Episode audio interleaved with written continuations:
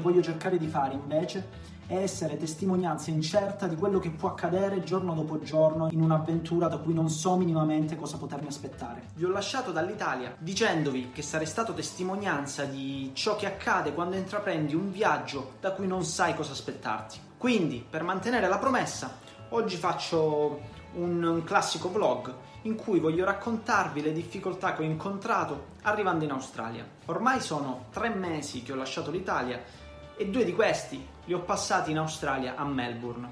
E qui mi sono scontrato con delle difficoltà e dei traumi che proprio non ti aspetti.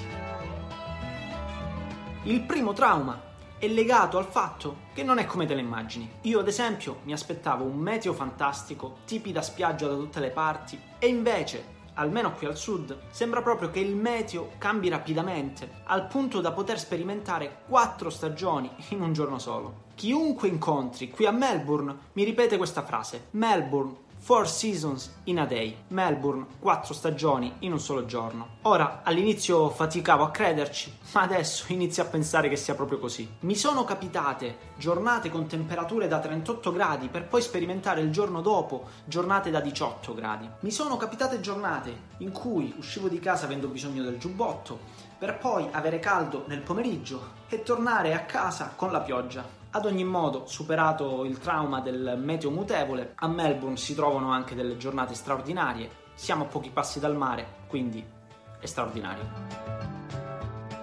Il secondo trauma è stata la lingua. Qui sembrano parlare un altro inglese e a volte passi dei momenti in cui parli con qualcuno e ti sembra di capire tutto e ti senti soddisfatto, altre volte invece ti trovi a parlare con qualcun altro e a non capire niente. Dopo due mesi ancora è così, quindi non ho trovato esattamente una soluzione, ma mi conforta il fatto che anche tra di loro, tra madrelingua e inglesi che arrivano da diverse parti del mondo, si trovano a parlare tra di loro e qualche volta non si capiscono appieno. Il terzo trauma è burocratico. Qui, per fare qualsiasi cosa, dall'iscriversi ad una scuola, aprire un conto corrente bancario, fare la tessera sanitaria o affittare casa, hai bisogno di tutta una serie di documenti per dimostrare di esistere. Certo, è giusto, ma tu arrivi qui con solo un passaporto e non è sufficiente. Ad ogni modo, superato questo ostacolo e fatti tutti i documenti che possono servire qui in Australia, tessera sanitaria, patente, conto corrente bancario, police check, tutto per fortuna diventa più semplice.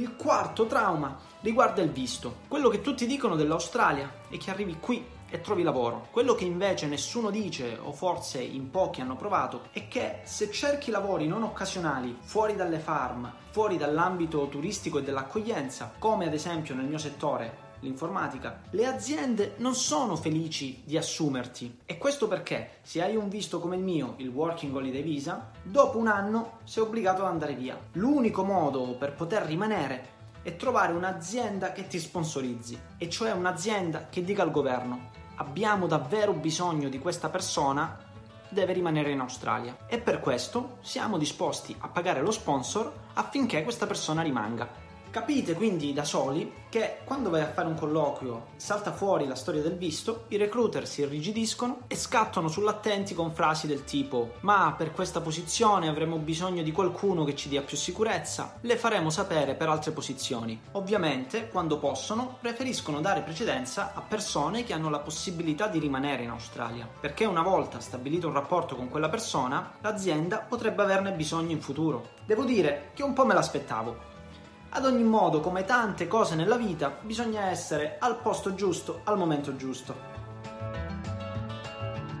Il quinto trauma riguarda le certificazioni, ragazzi. Qui per fare qualsiasi cosa, ma qualsiasi, servono certificazioni. Molto spesso queste certificazioni sono rilasciate da enti privati e servono per dimostrare che tu sai fare davvero quello che dici. Insomma, la laurea e l'esperienza qui contano poco o nulla, o meglio, forse li danno per scontate. Insomma, per adesso sono ancora qui alla ricerca di una nuova esperienza lavorativa nel mio settore. Una cosa positiva in questi due mesi però c'è stata. Sono diventato mentore dell'RMIT, una delle migliori università al mondo, ma se vi state chiedendo che cosa voglia dire, ve lo farò sapere magari